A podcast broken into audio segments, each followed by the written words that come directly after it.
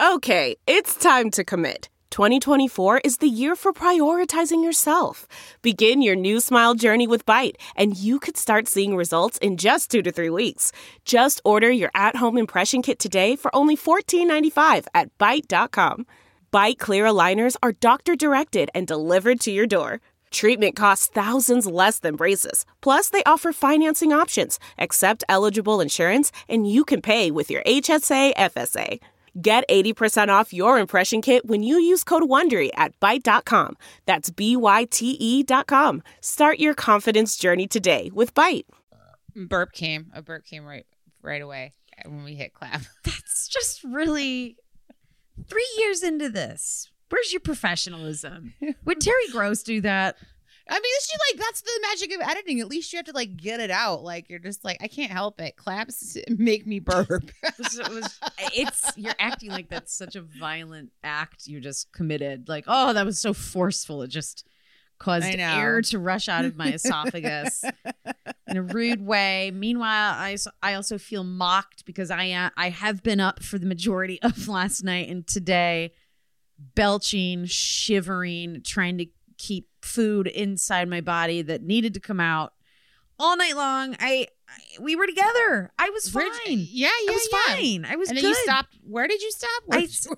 It's called Rick's Burgers. It's is that the place that's always best spaghetti in the world? Is that okay, place? First of all, no. They claim to have the best burgers, and we're like whatever. For a year and a half now, Sean and I have had an inside joke where we call it Rick's Toilet Burgers because it just looks like such a dump. And then even when I was pulling up and sort of as a joke, I was like, you know what? I'm going to break the seal. I was like, I need a little something to eat. It's all coming back to me in slow motion now. And as I went right to pull around into the drive-thru, I saw on their marquee, it said, spaghetti is back. Uh-huh. And I was just but you're a burger joint. Right then, I should have turned around and peeled out and just heated something up at home. And my big joke about calling it Rick's Toilet Burger became a fucking fulfilling, self-fulfilling prophecy. I was up all night feeling like I had rabies, so stressed out. Oh my God! And that you guys, you heard it here first. If you manifest those dreams, they're gonna come true. God, I think it's also because I was is this just some cruel prank? Because we were and I guess you had to be there, but we had a real good riff going on about when you stay at a hotel and maybe one of the guests kind of loses her way and accidentally falls into the water supply. Oh no. Tank, okay. And then you're drinking the dead body water, and then I ate a I just feel like that was karma that came back to me off of the Cecil Hotel. Then we were guest tea, I think is kind of what I was calling it. Oh my God. Yeah. Everybody drank that lady at the Hotel Cecil. She was steeping. She's steeped in there. Steeped in that tower. Everyone was. Yep. Oh, and then God. We had so many good jokes. We were no, it's the situation. It's not her. That's horrible. Whatever. There's still karmic retribution coming, and somebody dipped my hamburger in toilet water. So. Oh, God.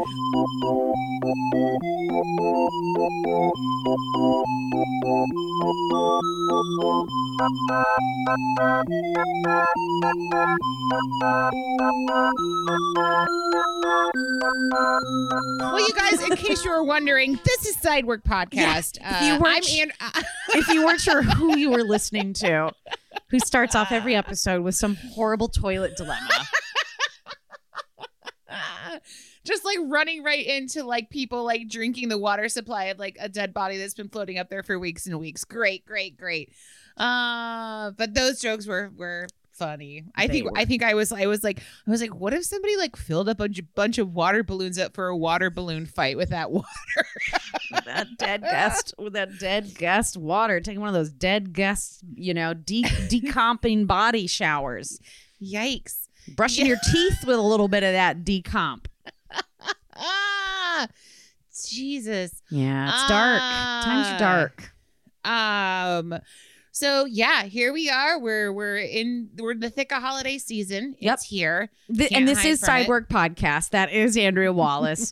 This is Brooke Van Poppen. Thank you. Yeah, I was like, I think we bailed on the intro. So yeah, great. We're back. We got it. Oh no. But yeah, here we are in the holiday season. Doesn't quite feel like it. It's still like dry as a bone and almost 90 degrees here in Southern California. I felt like a confused vampire when I opened the door today to walk out because, you know, I'd been wrapped up in blankets and sweats because of my debacle. And then I was like, I'm going to go get some fresh air. And then I was like, and like my skin, like I fucking spontaneously combusted. I was like, why is it so hot? It is December 1st.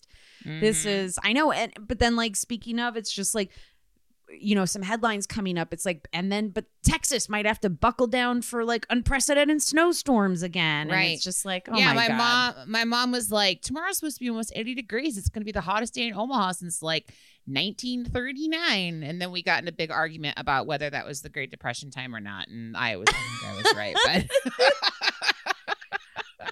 I think they were just coming out of that, you know? We were just popping out, about to go to war, I think is exactly what we decided. We settled on. Yeah. I was like, I'm not attacking you personally. It's just history. Like, you didn't do this to the economy, Mom. Yeah, it's not a personal attack on you, Mom. I just think I'm right. It's okay. It's wow, way to make the Great Depression about you, Mom. You weren't even born, Mom. Somehow it's about you, Mom. That's great. Oh, mamas. I know. Oh, moms. Shit, what was I gonna say? It's also the time of year where people are doing their cute, like Spotify sends you that end of year wrap up. What you listen to the most. And we've already gotten a few notifications from you cuties who had us in like your top 5. Yay. You know, for some people we're number 1. That's too much Sidework Podcast, in my opinion, but possibly a little too much. But no, we love it. And you're sharing it and posting it. And it really, truly does make us remember why we do this, because it's great. It makes us feel seen. It makes us feel recognized, and we fucking appreciate it. Absolutely.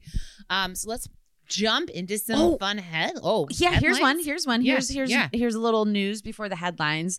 Guys, here's what's going on with merch. Right, we've got that hot Sidework Podcast merch. We've got our adorable, really super soft, kind of 70s vintage looking ringer tee that says established in 86. We've got a range of sizes. We have that posted. We'll do some refresh photos so that you can see that on social again.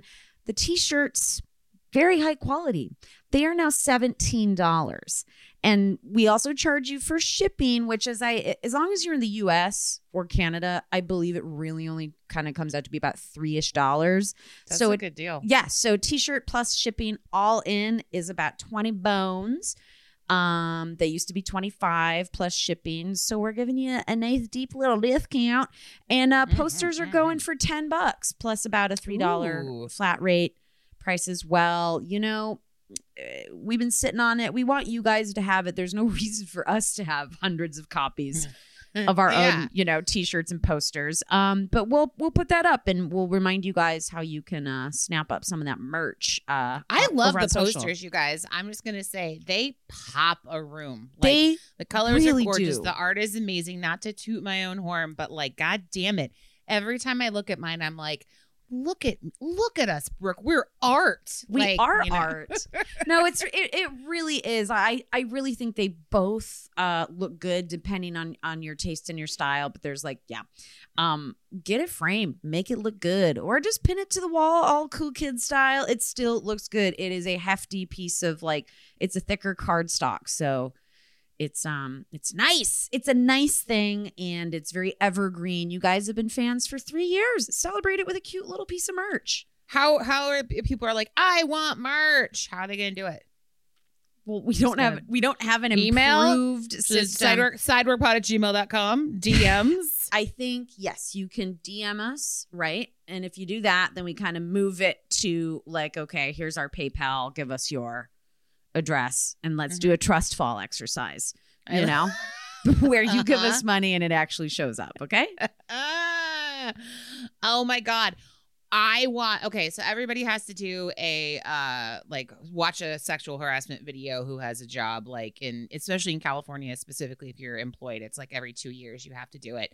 And I was watching it yesterday for work, and there's absolutely a video that's like the creepiest bartender, like female male bartender scenario I've ever seen, where like it's a super cute new female bartender and like the more experienced like bartender that's been there, who's a guy who's been there forever, is just like, yeah, you know, if like somebody comes up to you and they're like being weird, and like sometimes it gets really loud in here when the DJ starts pumping, and he'll like, somebody will come up and whisper in your ear, and like you, it's inaudible, and then he like nibbles on her ear.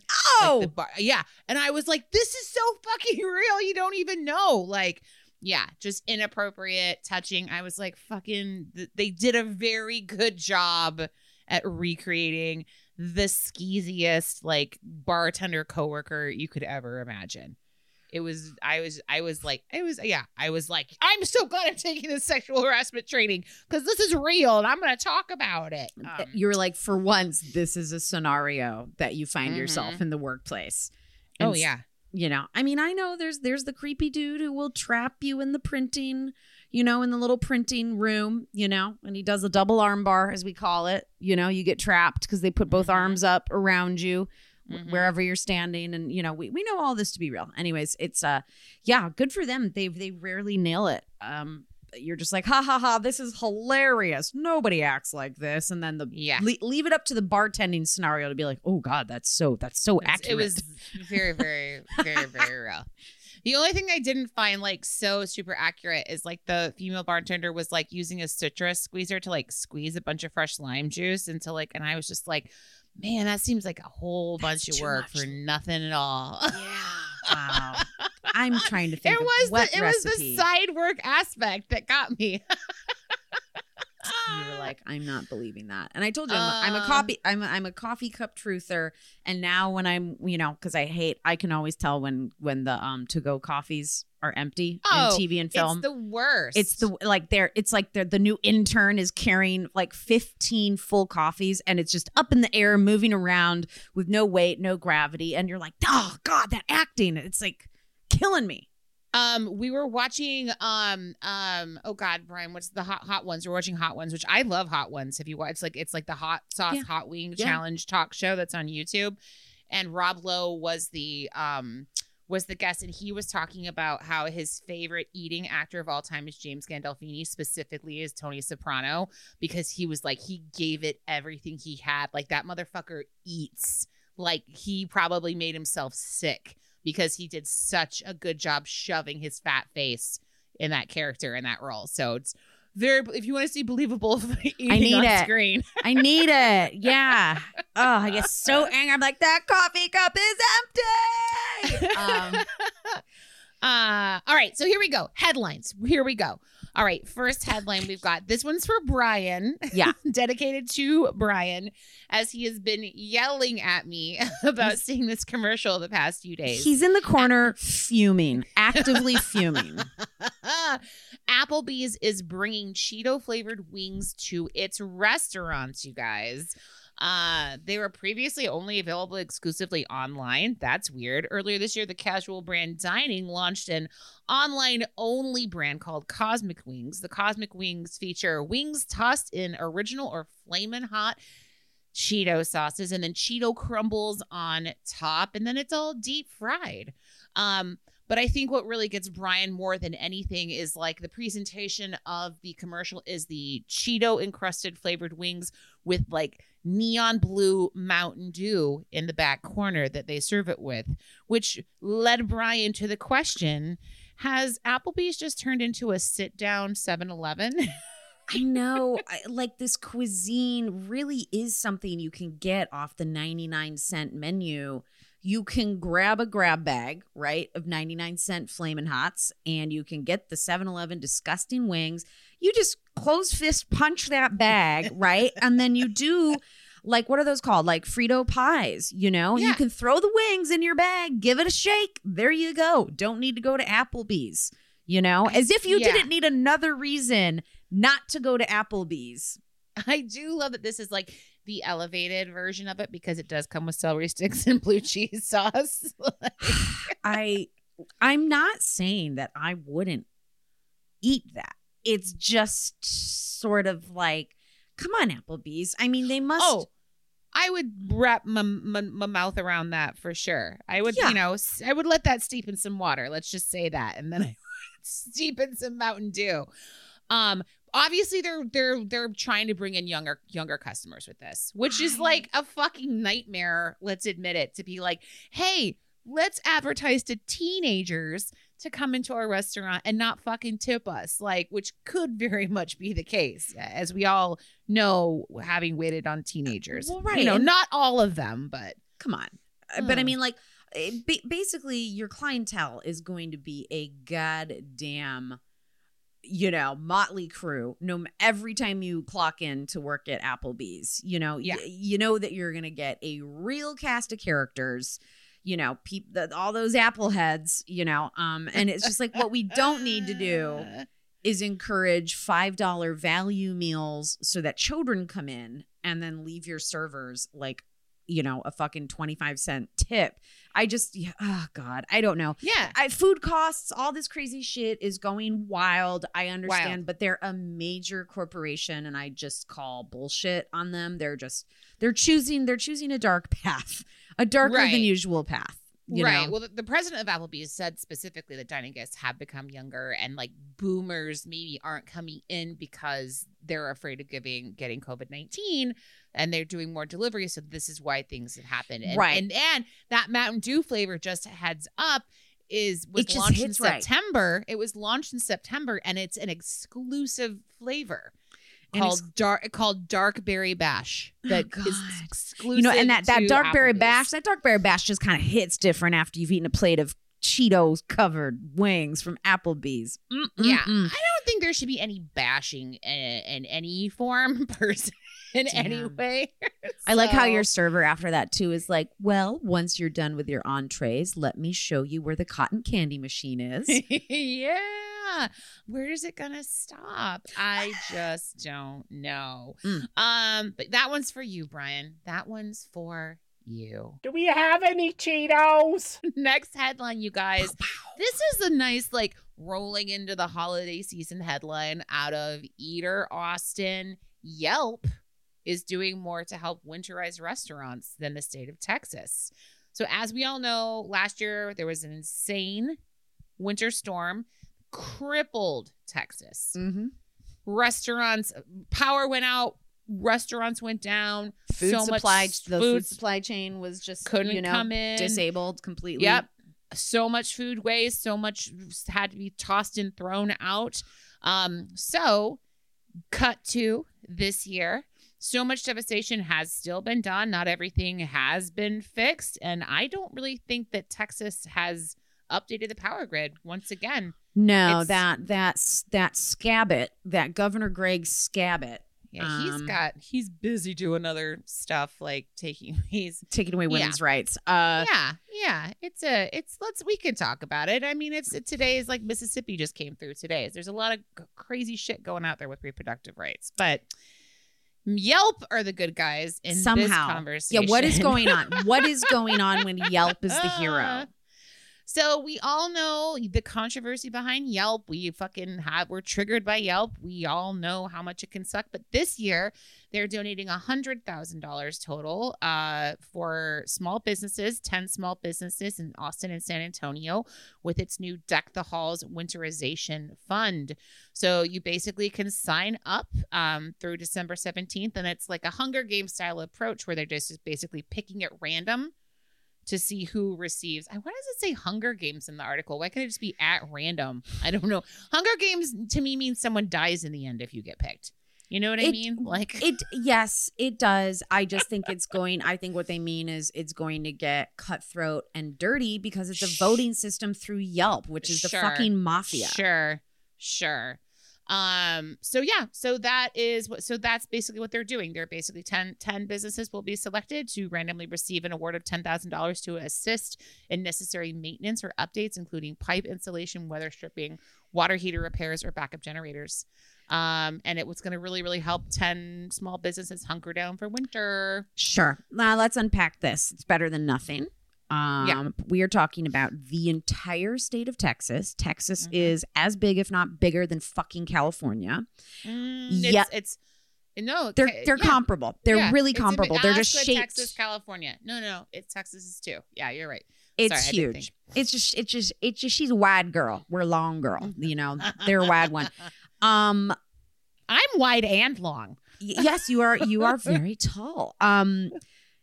$100,000 all in off of the terrorism that Yelp does. It's not nothing.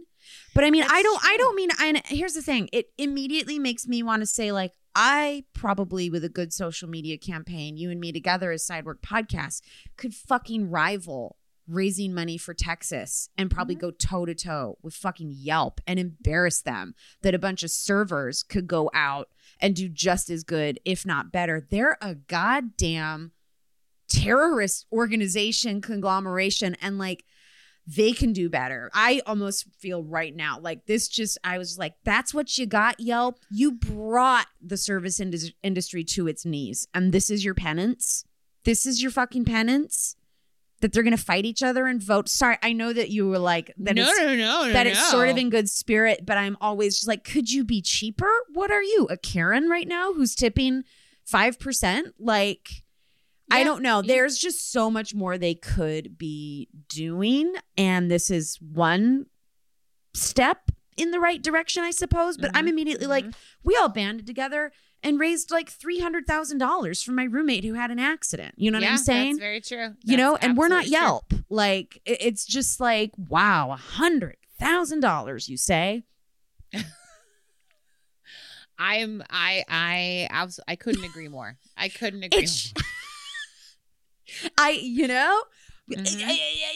Mind blown. Yeah, and I guess the more I unpack it, the more I'm like, what do you mean hunger? And again, the Hunger Games style thing. If it's going to get cutthroat, like only 10 restaurants, and then people are like really, really hoping. I don't know. And then let's not forget, it's the government that should be helping still. We are still in the midst of it, you know. So it's like they're the good guy in comparison to, they're the lesser of two evils in this situation. Right. And they're leveraging, trying to look a little bit heroic, but honestly, it's like a fucking fart in a jar version of a fucking constellation prize. Yeah. Compared to what they can do. Wait a second. We did a fart in the jar that people really wanted.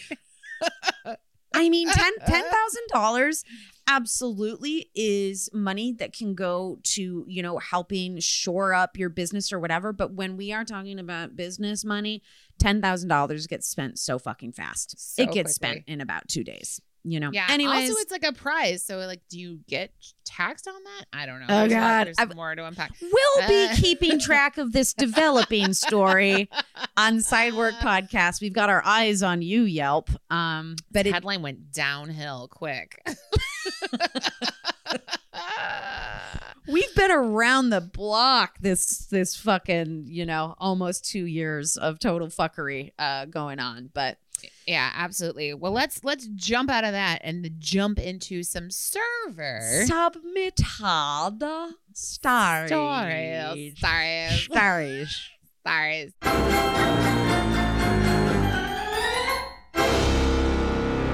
All right, guys. First story. Hello, Brian, Brooke, and Andrea. As you know, I've been one of the servers for the Saddle Club since I started working at my current job. Saddle Club comes to our restaurants once a month for 10 months out of the year. But when we close for the season in the winter, they have to go elsewhere for 1 month. They need to go somewhere in December and don't have a meeting in January since most of the group is snowbirds somewhere. They fly off for the winter. Boca Raton, here I come, baby. In November, at their last meeting with us, they had a Thanksgiving feast that I call their last supper. I mentioned missing them over the winter, and they mentioned missing me. Aw. My boss and I overheard where their December meeting would be held and joked that we were going to crash that meeting. Well, to our delight, we received an email last week, and they were inviting us to be their guests for cocktail hour and dinner. How exciting! They also requested that I wear one of my fabulous Christmas brooches. So here I am trying to decide on some Christmas attire and pick a fabulous brooch out. which is the hardest decision of my week. That's my short, sweet, exciting story, and I'm thrilled to get to join this crowd of people in their 60s, 70s, and 80s. It's sure to be a hoot. Good tips and good health. That's from Simon, who we adore. Always with the Saddle Club update. You know, they got sidelined for a bit. Then they were back having their apple martinis. Now, I just told him, I was like, you just unlocked VIP Saddle Club level. The fourth wall has been broken. You are now a member of Saddle Club, you brooch-wearing monster. I love you. That's amazing. Obviously will be updated on how the event went. Yes. Simon is he's studious and he corresponds and he does do his homework. When we're like, please tell us what's up, he's like, here's another story. Or like, yeah, you were clearly like straight A. Thank you, Simon. Thanks, Simon. Okay, here we go. The subject of this email, which we don't always like to read. This one killed me. The subject of this email is, this is not the content you asked for or the content you deserve. I love it. Okay, so hi, friends. My anxiety meds give me the craziest dreams, and I will agree with that. I'm off them, and my dreams have calmed the fuck down. But yes, here we go. Please allow me to set the stage. It was a game day, and this is all a dream. It has to be. Right? This is how I'm reading it. So you tell me once it's over. We'll ask if this happened or if she's telling us a waitmare. So please allow me to set the stage. It was a game day. We were moderately packed. It was Legends. This is a place where I worked for many years, but also it was not. Okay, it's a dream. Mm-hmm. Okay, so it was Legends, but it was not. That's what it always is in your waitmares. It's like where you work, but not where you work. You know? Got it. Yes. Or it'll be 3 restaurants, but then also your childhood bedroom. And you're like, wait, why? What? Okay. So imagine someone poorly recreated a Legends in the Sims games, but in a residential basement. Oh boy, here we go. Okay. Kitchen countertops for the bar, cabinets to store the liquor, and a raggedy old Kenmore instead of a bar dishwasher. I was brought out of bartending retirement for what I could only assume was some sort of celebrity shot or revenge prank. I don't know if it was due to the prank style setup or supply chain issues, but we were out of all rocks and shot glasses. We had maybe 6 total actual glasses in this bar in my dreams, so I tried to keep up by hand washing everything in the sink. In addition to the occasional customer straying behind the bar to check out our liquor selection, off-the-clock employees were just casually wandering around back there while I worked. One had fallen on top of the dishwasher racks and then destroyed them. Another was constantly in my way, panicking about some gambling bet he had lost with a mobster. One was politely reminding me what liquor is, since I had forgotten in my time away anyhow. We'd run out of glass, moved on to serve in plastic, but not plastic shot glasses, portion cups. I never saw a 2-ounce cup. We served 2 1-ounce cups for these weirdo up-for-anything style customers. I saw the MOD reading the paper at the bar and shouted, or the manager on duty and shouted, "Hey, Ed, can you get us more shot glasses?" He said, "Yeah," without looking up from the paper. Didn't get up, so I moved on to serving one shot in 4 separate 0.5-ounce cups, which were shaped like thimbles. Wow, this is getting crazy. My next guest requested a drink, but I absolutely could not hear what he said, so I replied, "I don't know how to make that, so you can either tell me what's in it or fuck off." He said he would tell me the ingredients. So then I asked for his ID, and he handed me a recipe card: tequila, salt, stout, and water. I started searching the cabinets for tequila as I thought to myself, what fresh hell future is this? A coworker pointed out the tequila, which was now much more of a honey consistency since the last time I worked at Legends. After asking the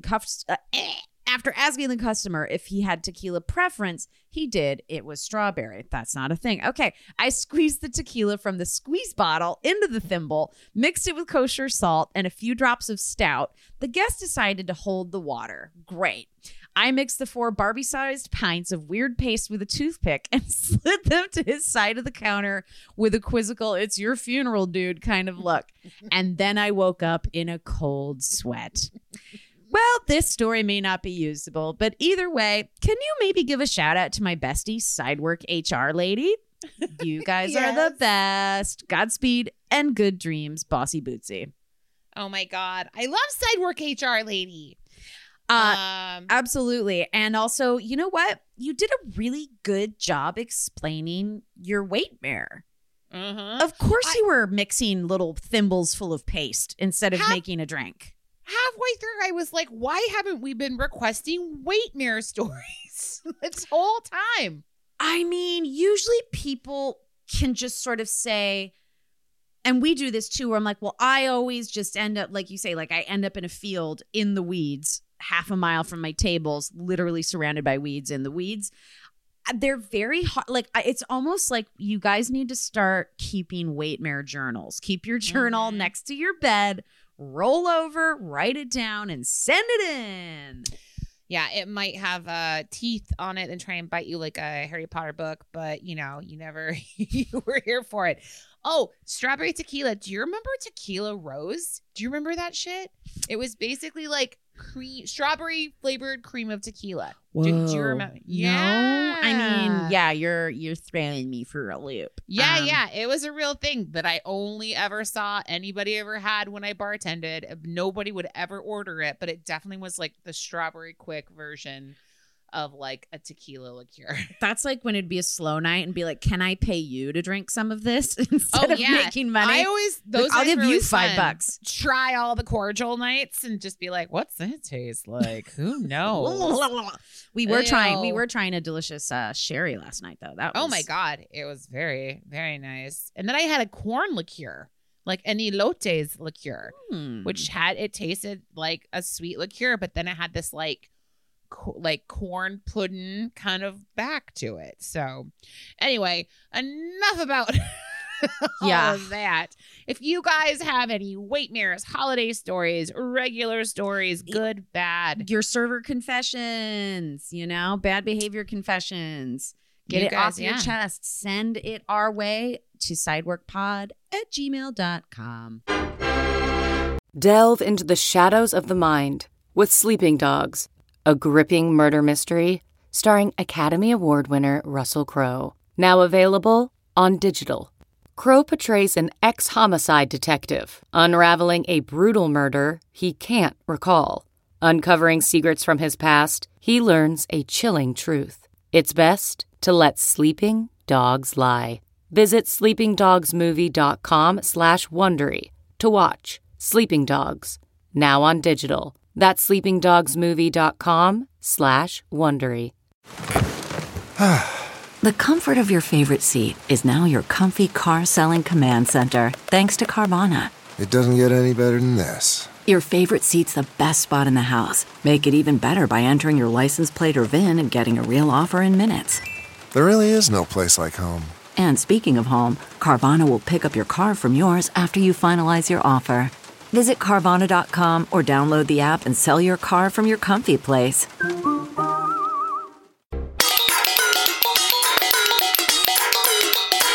Oh my God, you guys, welcome to the show. Oscar nominee Floyd Spifflesby. We are so lucky to have really booked you. I'm happy to be here. It's really an honor. That is one hell of a Zoom name. Yeah, my friend was running a little trivia game show on Friday nights during almost the entirety of lockdown. Oh wow. And we would constantly come up. There were different themes and stuff, and so we were constantly coming up with different names and costumes. It was a really good time. Really good time. It is nice to know that you like haven't had to be on Zoom in quite some time, though. It's nice, you know. It's nice to take a break from these things. It is.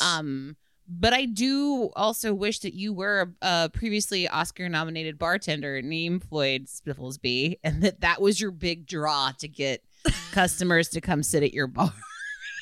You know, it's funny you say that. Where I work now has gone through several name changes over the years, but in its oldest incarnation employed TV's Wednesday Addams as a bartender. What? That's true. That's some hot trivia. Right? That is some hot trivia. I mean, let's back it up and properly say on the podcast today, his real surname is Chris Olds, everyone. Welcome, welcome, welcome. Thank you. Yes, okay. Now that you know that we're not actually talking to Oscar nominee Floyd Spifflesby. Back to the fun. But Chris works at The Fable, which is one of our favorite bars, our favorite haunts here in LA. Previously, we have our pal Tom Sigsby on, who is owner and probably like a pretty fun boss to have, I would imagine, all he's around. Pretty great. He's pretty great. I just spent a few hours with him earlier today. I'm between shifts right now. Yes. Which is amazing. I actually think you're the first guest to be between shifts to come and sit with us and chat with us and have to go back and sling more drinks. It's fine. I mean, the day shift is just making syrups and taking deliveries and stuff like that. So nice. I'll be actually making drinks come 9 p.m. Got it. Nice. You know, and that's we take it you're closing tonight. Yes, that's correct. See, and that's what we kind of want. We'll get back to it in a little bit, but we've never really done the topic of being the closer at the bar. We've talked about closing down the place personally. Yep. We've got friends who've worked at nightclubs, very different vibe, but being the closer in general, that's what you are headed out the door to do after the podcast. But let's like start from the get. Like, did you start? So you're Massachusetts based, yes? That's correct. Okay. Is that where you got into the service industry? It is. I started cooking in my dorm when I went to UMass. No, really? Yeah. I lived in a little kind of like renegade little 130 person dorm on a campus of 25,000. And we had our own meal plan and our own kitchen in the basement, and all the staff were residents. Wow. Was it one of like the oldest dorms on the site, so you knew it was haunted? Was it one of those types of dorms? It wasn't so much haunted as it was haunted by rampant drug abuse. Oh. We used to have huge parties, kegs on multiple floors, ice luge in the hallway. The fire department would come and shut us down. Jesus. And then we would go back in and keep going. All of our RAs were like candy flipping. For the kids, that's taking acid and ecstasy at the same time.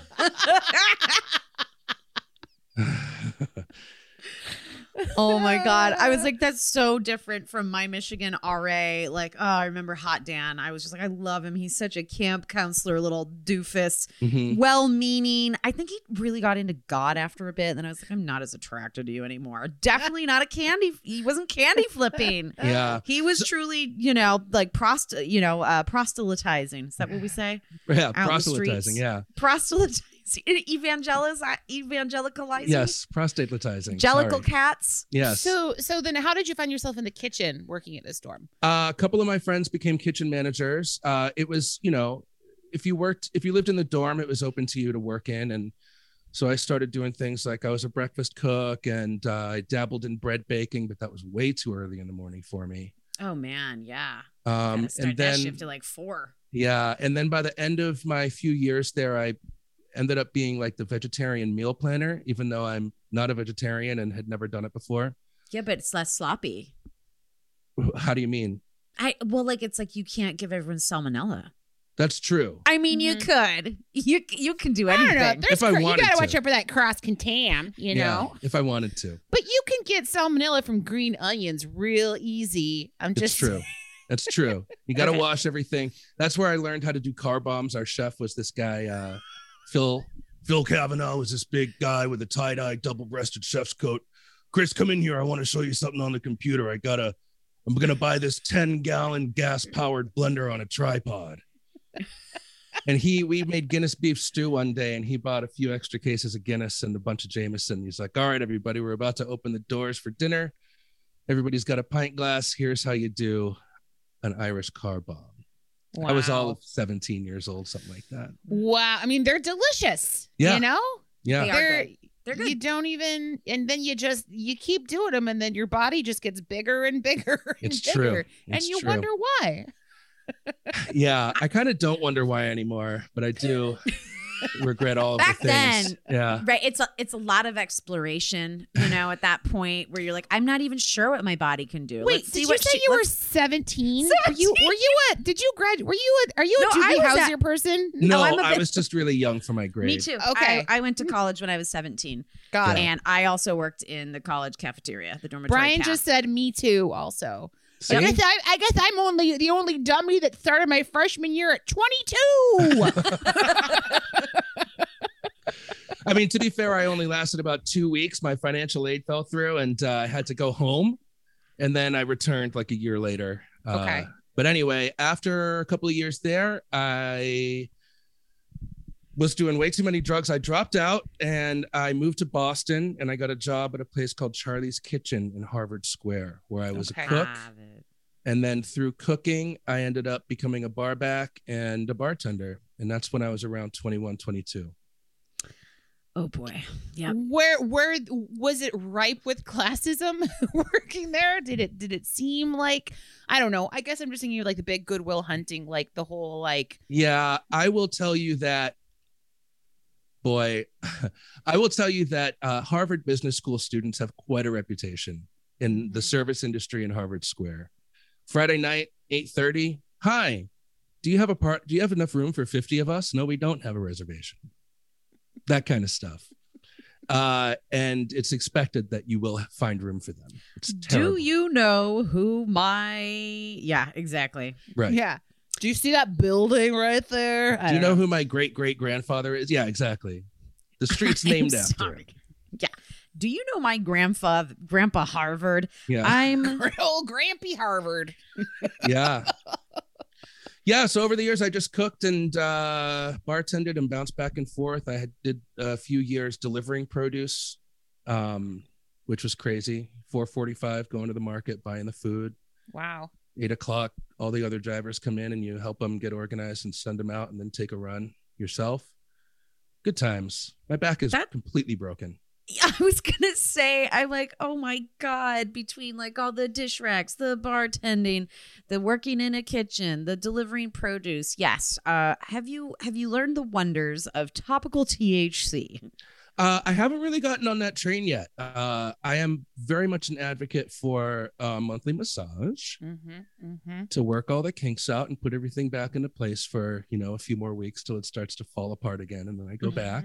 Mm-hmm. I was in physical therapy for my terrible plantar fasciitis for years. Yeah.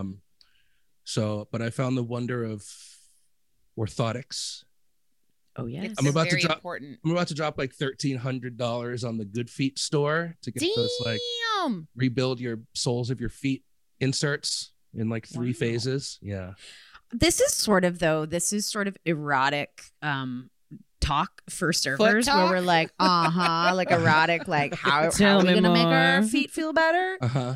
Yeah. This isn't about you feeling good from my feet. This is about me feeling good from my feet. Okay. It's not that kind of erotic foot. I picture you, Chris, and then they put you in an entire body cast for a mold, which is, you have the straw, like they have to mold your entire body to make you orthotics. That's right. It costs a lot of money.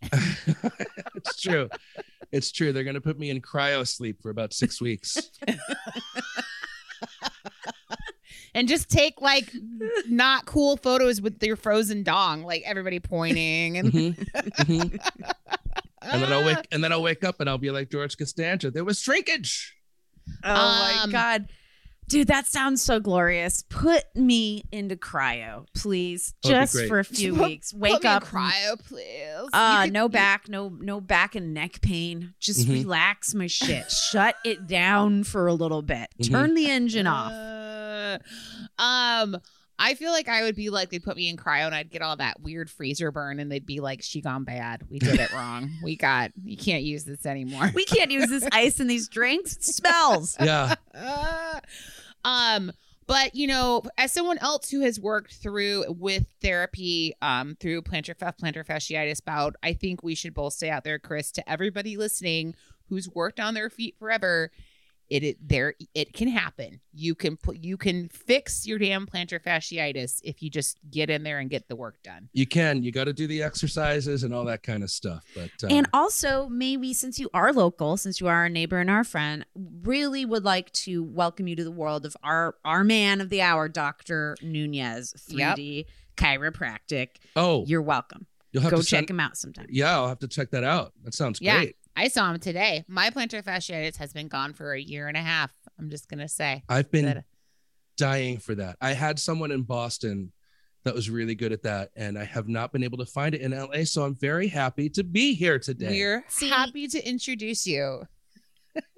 We are a resource at this point. We've talked about like every fucking way you can fuck yourself up and have we've got a pretty good solution at this point for most of the ailments. Great. And then obviously I've been broken bodies. Exactly. And, I've been now my whole hot tip is I've been working on a weed talk show. So I'm like, so if you got, it's like CBD and THC, do I personally take it? Have I changed any of my bad habits? I sure haven't, but I expect you to do it. Okay. So you're an actor, you're a voice actor. Do you actor all around? Correct. Yes. No, not wonderful so much. Singer. Thank you. Great singer. When you host, I was like, why am I hosting karaoke? They need to just give the night to Chris. And then it is yours now. So yeah, well, I do it over at the Rustic now on Tuesday nights. And okay, fun. We're gonna come see you. What a treat! What a delight! What a wonderful, wonderful place to be. I'm pretty much like a dedicated voice actor. I did some musical theater when I was in high school, and I've been in bands over the years, and I'm kind of camera shy, to be honest. But I grew up watching cartoons, 6 inches away from the screen and imitating all the voices. And so I guess I was about 35, managing a restaurant, working 90 hours a week and miserable. And I experienced some deaths around me, and I kind of reassessed everything. And I quit, bought a car, and drove to LA. And wow. Within about a year, I was booking commercials and SAG-AFTRA. So cool. I'm getting paid for this, right? Yeah. Yeah. What size T-shirt do you wear? Yeah. Got a free T-shirt coming your way. Yeah. So that's pretty much it, and that's what I like to do. I like to make the voices in the microphones. I like to sing into the microphones. You should have told me he was fucking SAG-AFTRA. We can't have him. We're non-union. This is fucking fucked up. I didn't know. It's fucked up. Sorry. That's amazing. That's amazing, Chris. That's okay. Yeah. I'm pretty sure this is new media. This isn't covered. Yeah. Okay, cool. Yeah. How long have you been in LA now? It'll be 9 years in April. Wow. Yeah. It's home now. Have you, obviously you have been successful doing VO, but how you always kind of kept a toe in the service industry water the entire time?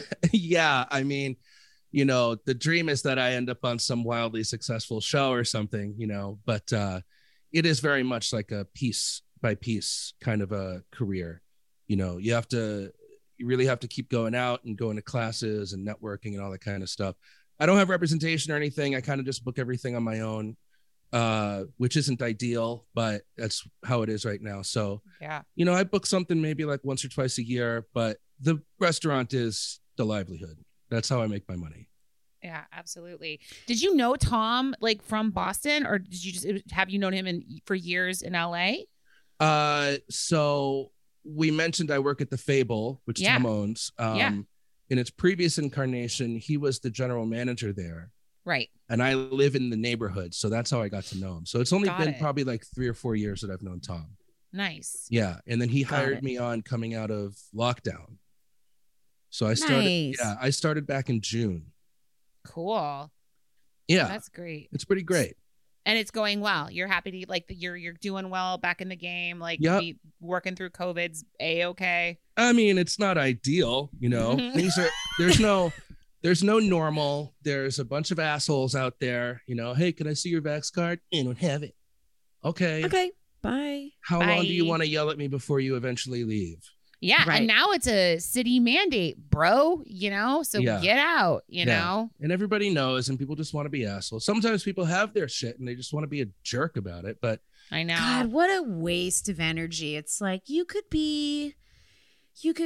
just think of all the different, more fun ways you can be a jerk. Right. There's mischievous jerkiness, and that's just not mischievous. I mean, as of Monday in the city, businesses are now liable for fines. That's if true. They're not checking for their Vax card. So it's just even more so. It's just sorry, you got to go.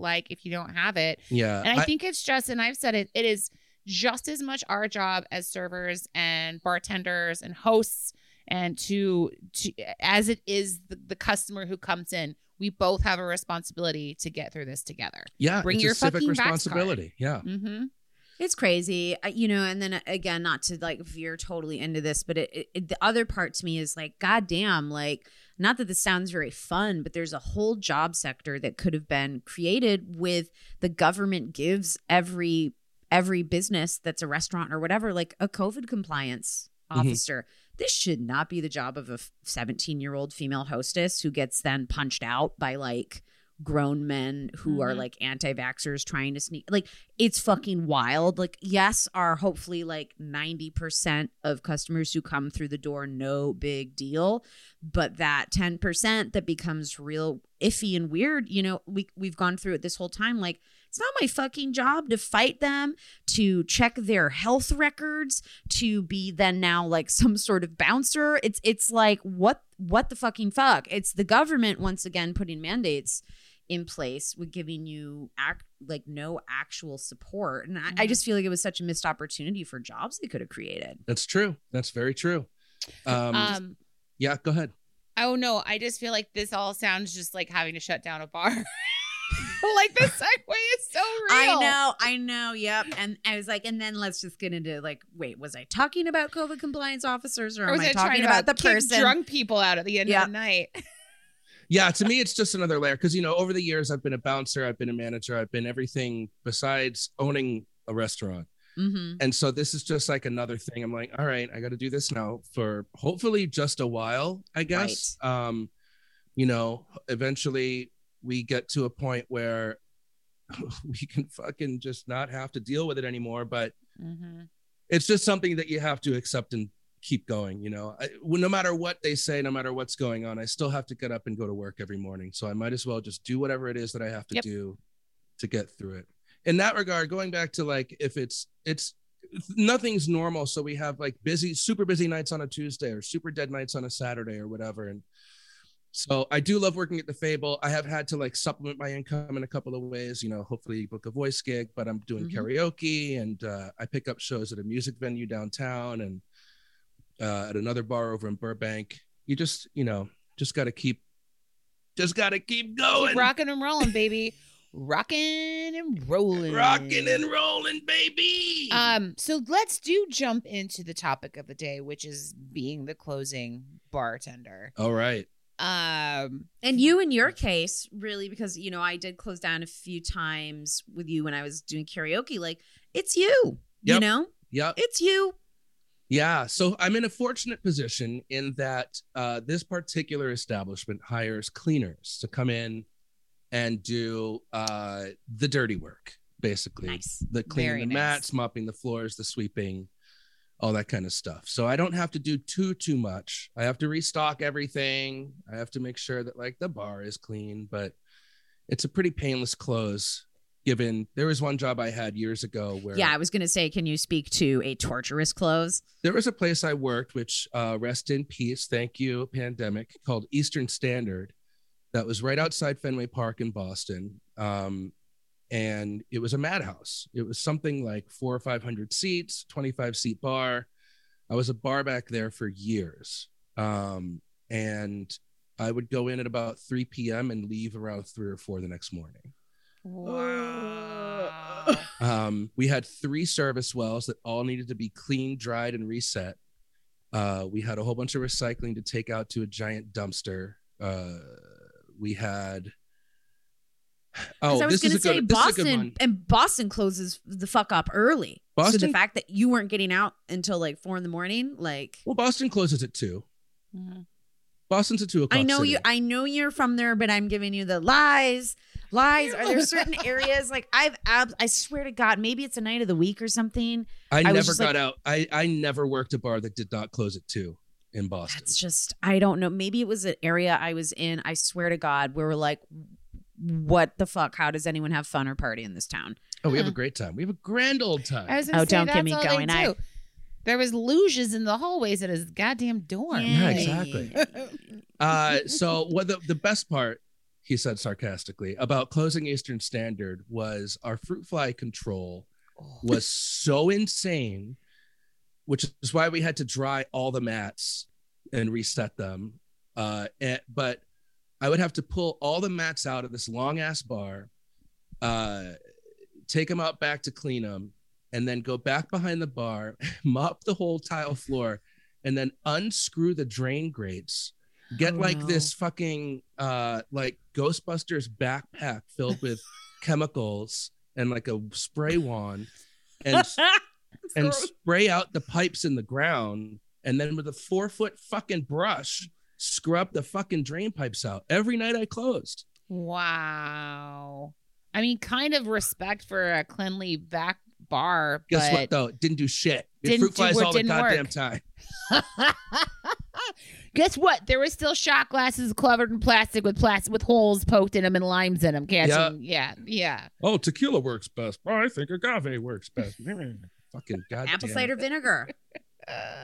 Cider vinegar with some saran wrap over the top and a fork hole punched in there. They're so dumb they can't get out. Anyways, so I would imagine like having a job like this, were you guys pretty strict about everybody get the fuck out of here? Nobody's drinking after hours, or like about guests at that bar, or staff. Like I guess like because no, I feel no, like we drank our faces off. Okay, and then it was the only way to cope. So there would be nights where it's like you're trying to. Would you get your job done then drink, or would you like, you know what I mean? Like no, I would drink heavily. We would all drink heavily while we were doing it. Okay. Oh, there's only about 4 ounces of green chartreuse left in this bottle. We're gonna have to replace it. So just pass it on down the line. Let's kill it and get the new one. Oh yeah, just not okay. Now go do the. Now go do the Ghostbusters backpack. Now go get the 200 bottles from the basement. Jesus Christ. It was bananas. Yeah. Wow. And this is after a night of like barbacking, carrying ice, fucking burning ice, washing dishes, what have you, all the crazy who knows what scenarios after a huge game can give you. So the scenario that I like to go to for this place was that I'd go in at 3, juice about 2 gallons of lime and 2 gallons of lemon, pick about 8 cups of mint. 4 cups, deli cups of mint, and 2 cups of like mint garnishes. And then each well took 4 buckets. It got to the point where I found a giant Lexan that was the size of one of the wells. And I would fill that and put it on my shoulder and walk up to the bar with it and just fill a well in one go. And I wonder why my body's broken. Right. Damn. But we would, weekend, Yankees are in town. Place starts getting really busy around 4:00, 4:30. It's burgers and calamaris and Bud Lights right up until the first inning when we open up these 2 big TVs behind the bar. All the Red Sox fans leave. Then we turn into everybody dressed up going to like a fine dining dinner. And we do full dinner service at the bar. So it's triangles on the bar, roll-ups, water, everything, resetting napkins, silverware, everything in between. Lots of amuse-bouche, lots of free Fernet for all the guests, all that kind of stuff. Once the 7th inning hit, I would have to go downstairs and restock all of the bottled beers that we'd gone through, refill all the fridges, all the white wines, reset the bread, all of the roll-ups, all that kind of stuff. By the time the game ends, we are now flooded with people in their finest dinnerware and Red Sox hoodies and hats, and it's just an absolute madhouse. Come 11:30, other restaurant workers are getting out and coming in. We turn into like a late night party vibe around midnight. We've got a new special, just like a late night dinner, late night snack special for all the industry stuff. They get absolutely bombed. And then 2:00 rolls around and we have to have, in Boston, you have to have all drinks off the bar by 2:30. Okay. And then everyone has to be, and then everyone has to leave. So you often don't even get a chance to pre-close anything. And it's just like at 2:30, once service is completely finally all the way done, then you can start cleaning stuff up. Jesus. And that's a Friday night. And then you get home around 4:30, 5:00. It depends on whether you went across the street to T-Bones to drink a bottle of Fernet. And then you go home when the sun's up and then you come back at 2:00 the next afternoon and fucking do it all again. How many days a week did you work there? I worked 3 because they could get 3 13-hour shifts out of me without paying overtime. Wow. Mm-hmm. Can I pause for a minute? And it's just because, okay, so clearly you are a type and I'm learning this type of person. What is it with drinking bottles of Fernet? What is it with the Fernet? I'm seeing this so much more. It's like, it's a thing that I never did. I was never a part of it. Tell me why it's wonderful and why people love to just get bombed on Fernet. So part of it is that it is bitter. It's very bitter. Right. Working behind the bar, you end up dealing with a lot of liqueurs and cordials that are very sweet. You deal with a lot of sweet things. Fernet to me at this point is a little bit too sweet for me, to be honest. Even some straight whiskeys are a little too sweet for me. And so it's a kind of thing where it's like when you're young, you start drinking Jägermeister. And as you get older and you lose your sweet tooth, you start to go for more and more and more bitter things. But and so it's like, but even the Jäger, as gross as it is, has a medicinal. So then it's like you're still staying a little medicinal, but you're moving away from the saccharine, correct, syrupy, exactly, portion of it. Mm-hmm. And is Fernet is, forgive me, is that an aperitif or is it, what's the proof on it? It's about the same as whiskey. It is. Yeah. Oh my God. Okay. It's around 80 proof. I can't remember exactly, but it's around 80. And it also, it kind of, well, let me think. How does it make you feel the next day? I've never been Fernet hungover. Oh, it's a hangover. You know, it's a hangover. It's fine. And I'm going to say that now. It makes your hangover poop smell like Fernet. I'm just going to say that, right? The smell comes out of your body. It's just like, you know, Malort in Chicago is the same. That's what everybody drinks. It was like all the cool bartenders fucking drink 2 shots of Malort. That's all they do. You know? So Fernet has this thing where it, you know, it's an Italian, it's a digestif essentially. Right. Okay. But it's whiskey strength. And it's meant to be sipped after dinner, just like Jägermeister is meant to be sipped after dinner to help you digest. But we're fucking Americans, so we drink everything in mass quantities, and so we start taking shots of it. It got really big in New York. The guy who owned Eastern Standard had worked in. It was big in San Francisco as well, kind of like Italy, New York, San Francisco, and Argentina are the big epicenters of Fernet. In Argentina, they drink it with Coke. And this guy worked in San Francisco for a while, and he was introduced to Fernet, and then he fell in love with it. And when he came back and opened up this place in Boston, he was like, I'm going to get everybody into this. And no one in Boston had it before this restaurant opened. And by the time it was all said and done, everybody has it. And a lot of people are competing with each other for like the lowest price. Like, oh, we've got Fernet on, you have Fernet for $5. We've got it on tap for $4. Like, just ridiculous. Wow. Just ridiculous stuff. It should be $9. If you're going to hit your cost, it should be $9. But who wants to? I mean, and it's even go to the point where everything's small batch, you know, and like some bars are kind of making up their own batches of it, you know. I know Malorts were being made in Chicago by certain small bars, and I imagine Fernets are just as easy to, you know, it's very much same deal, you know. Yeah, if your bar is that it has that I can't think of the word right now. If your bar is the kind of bar that likes to make its own shit, then yes, we can make some Fernet. I was working more at a place crafty, a little more mixology. Yeah, like I was working at a place in Burbank. I helped open and do their cocktail menu called Guildhall. Oh yeah, we've been to Guildhall. Yeah, totally. So I helped design. I did their whole like opening cocktail menu. Fun. Well, there was another guy involved named Jules who we worked together on it, but then I basically did their cocktail menu for the next few years. And we're making bitters and barrel aging stuff and syrups and infusions and all that kind of good stuff over there. So fun. Yeah, it is fun. And sounds better than closing. So that stuff sounds more fun than closing. I know, but I'm like, okay, so I'm going back to the PTSD of like, this place sounds so confusing because, you know, real estate, I'm just not thinking of like, you're saying like a 400, 500 seat situation. Yeah, it was part of a luxury hotel. Oh, because I'm just like trying to picture this like vibe maybe not where you're going like 500 maybe is a bit too much. I'm gonna scale that back to 300 or 400. Okay, that's still so many covers. That's a lot of people. Yeah, and just the idea that you know the night just morphed, you know, and you would just have your hours and the fact that you guys were down to roll with it because to me that's unusual.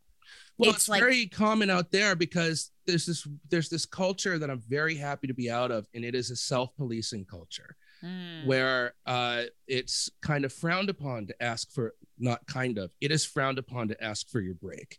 It is, you're not getting it. You're just not getting one. And if you do, you're a problem. And the people that you're working in the trenches with become resentful of you if you need to go out back for 10 minutes because your feet are bleeding, because they're stuck there doing the job and they don't ask for it, because and it's like, and it's this fucked up badge of honor where it's just like, why? Yeah. Why do you get to take a break and I don't? That kind of thing. Well, really, we all should, you know. Yes. But it's gonna mess with my flow, with my tables, and like starting the table and finishing the table. If I have to leave, you're gonna whatever. It's this weird cultural thing where it's like we need to just beat the shit out of ourselves for fucking 14 hours for, you know, $2.63 an hour plus tips. Is what the fuck are we doing? Why? Yeah.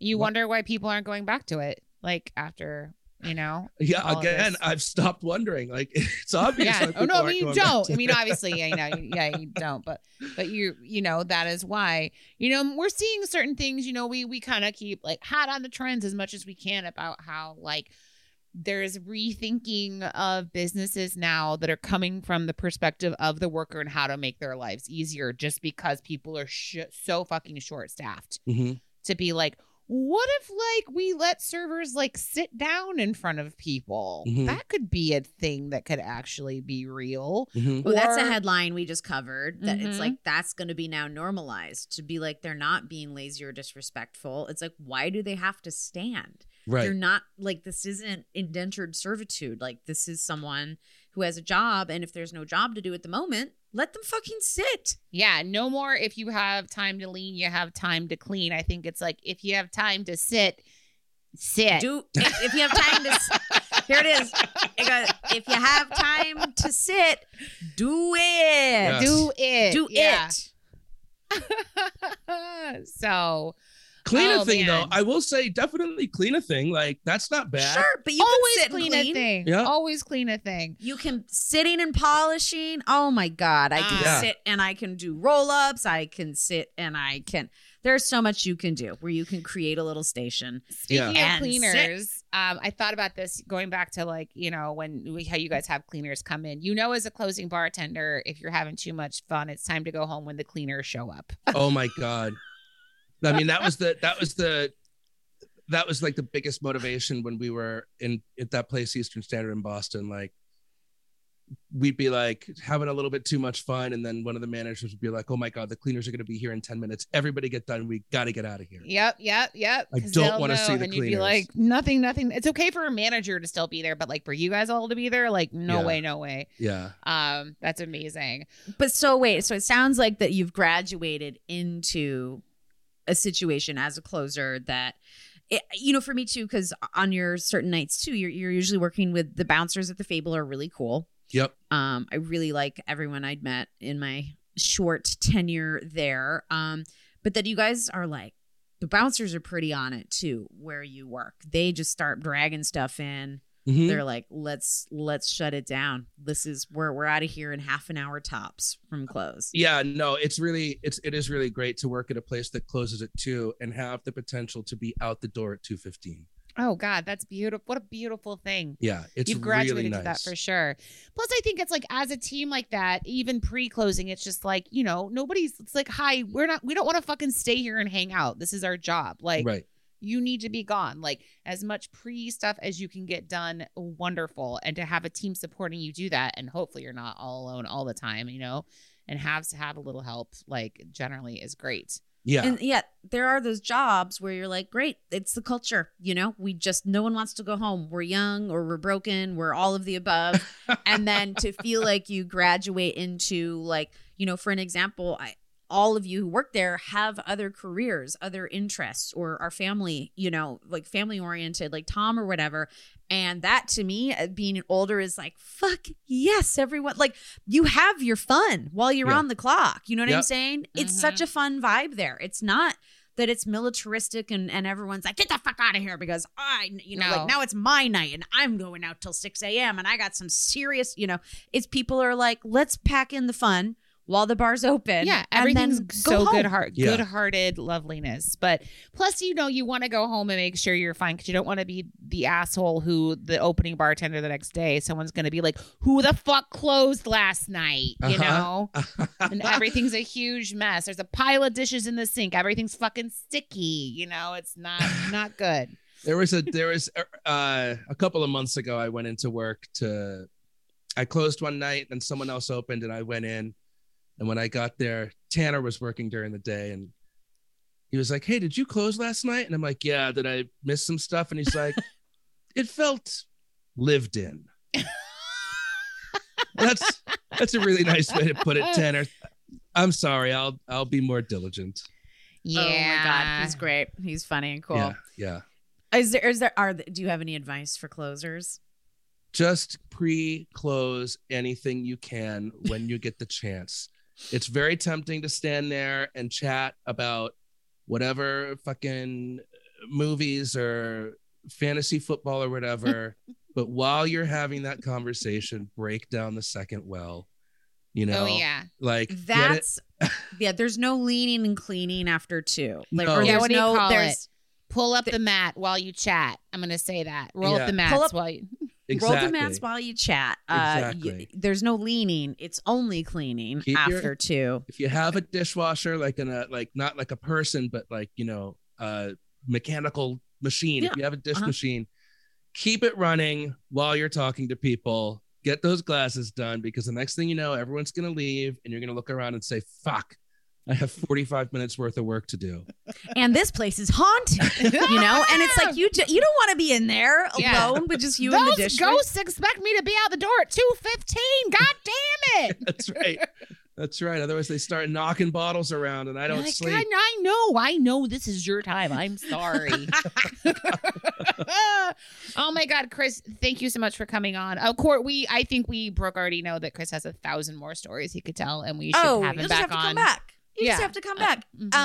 And what's Wednesday night going to be like tonight? Wednesday night is not a normal night for me. I'm covering for someone else. I think it's going to be pretty good. I think it's going to be a good time. You know, it's kind of like the peak of the neighborhood night. Nice. The Bridge and Tunnel crowd is not making their way up to the corner Eagle Rock yet. Who is that, like Orange County? Is that what you guys call Bridge and Tunnel? Or? Honestly, the last people that I encountered that did not have their vaccinations were Orange County people. And I'm more than happy to send them on their way. Mm-hmm. But yeah, you know, it's just like a lot of neighborhood people who are like halfway through the week and they're like, fuck, give me another Pilsner, please. It's just a good time. You know, the vibe in that bar it's one of my favorite places that I've worked. It's really chill. Everyone's really nice and friendly. You have the occasional jerk, whatever. They don't last long.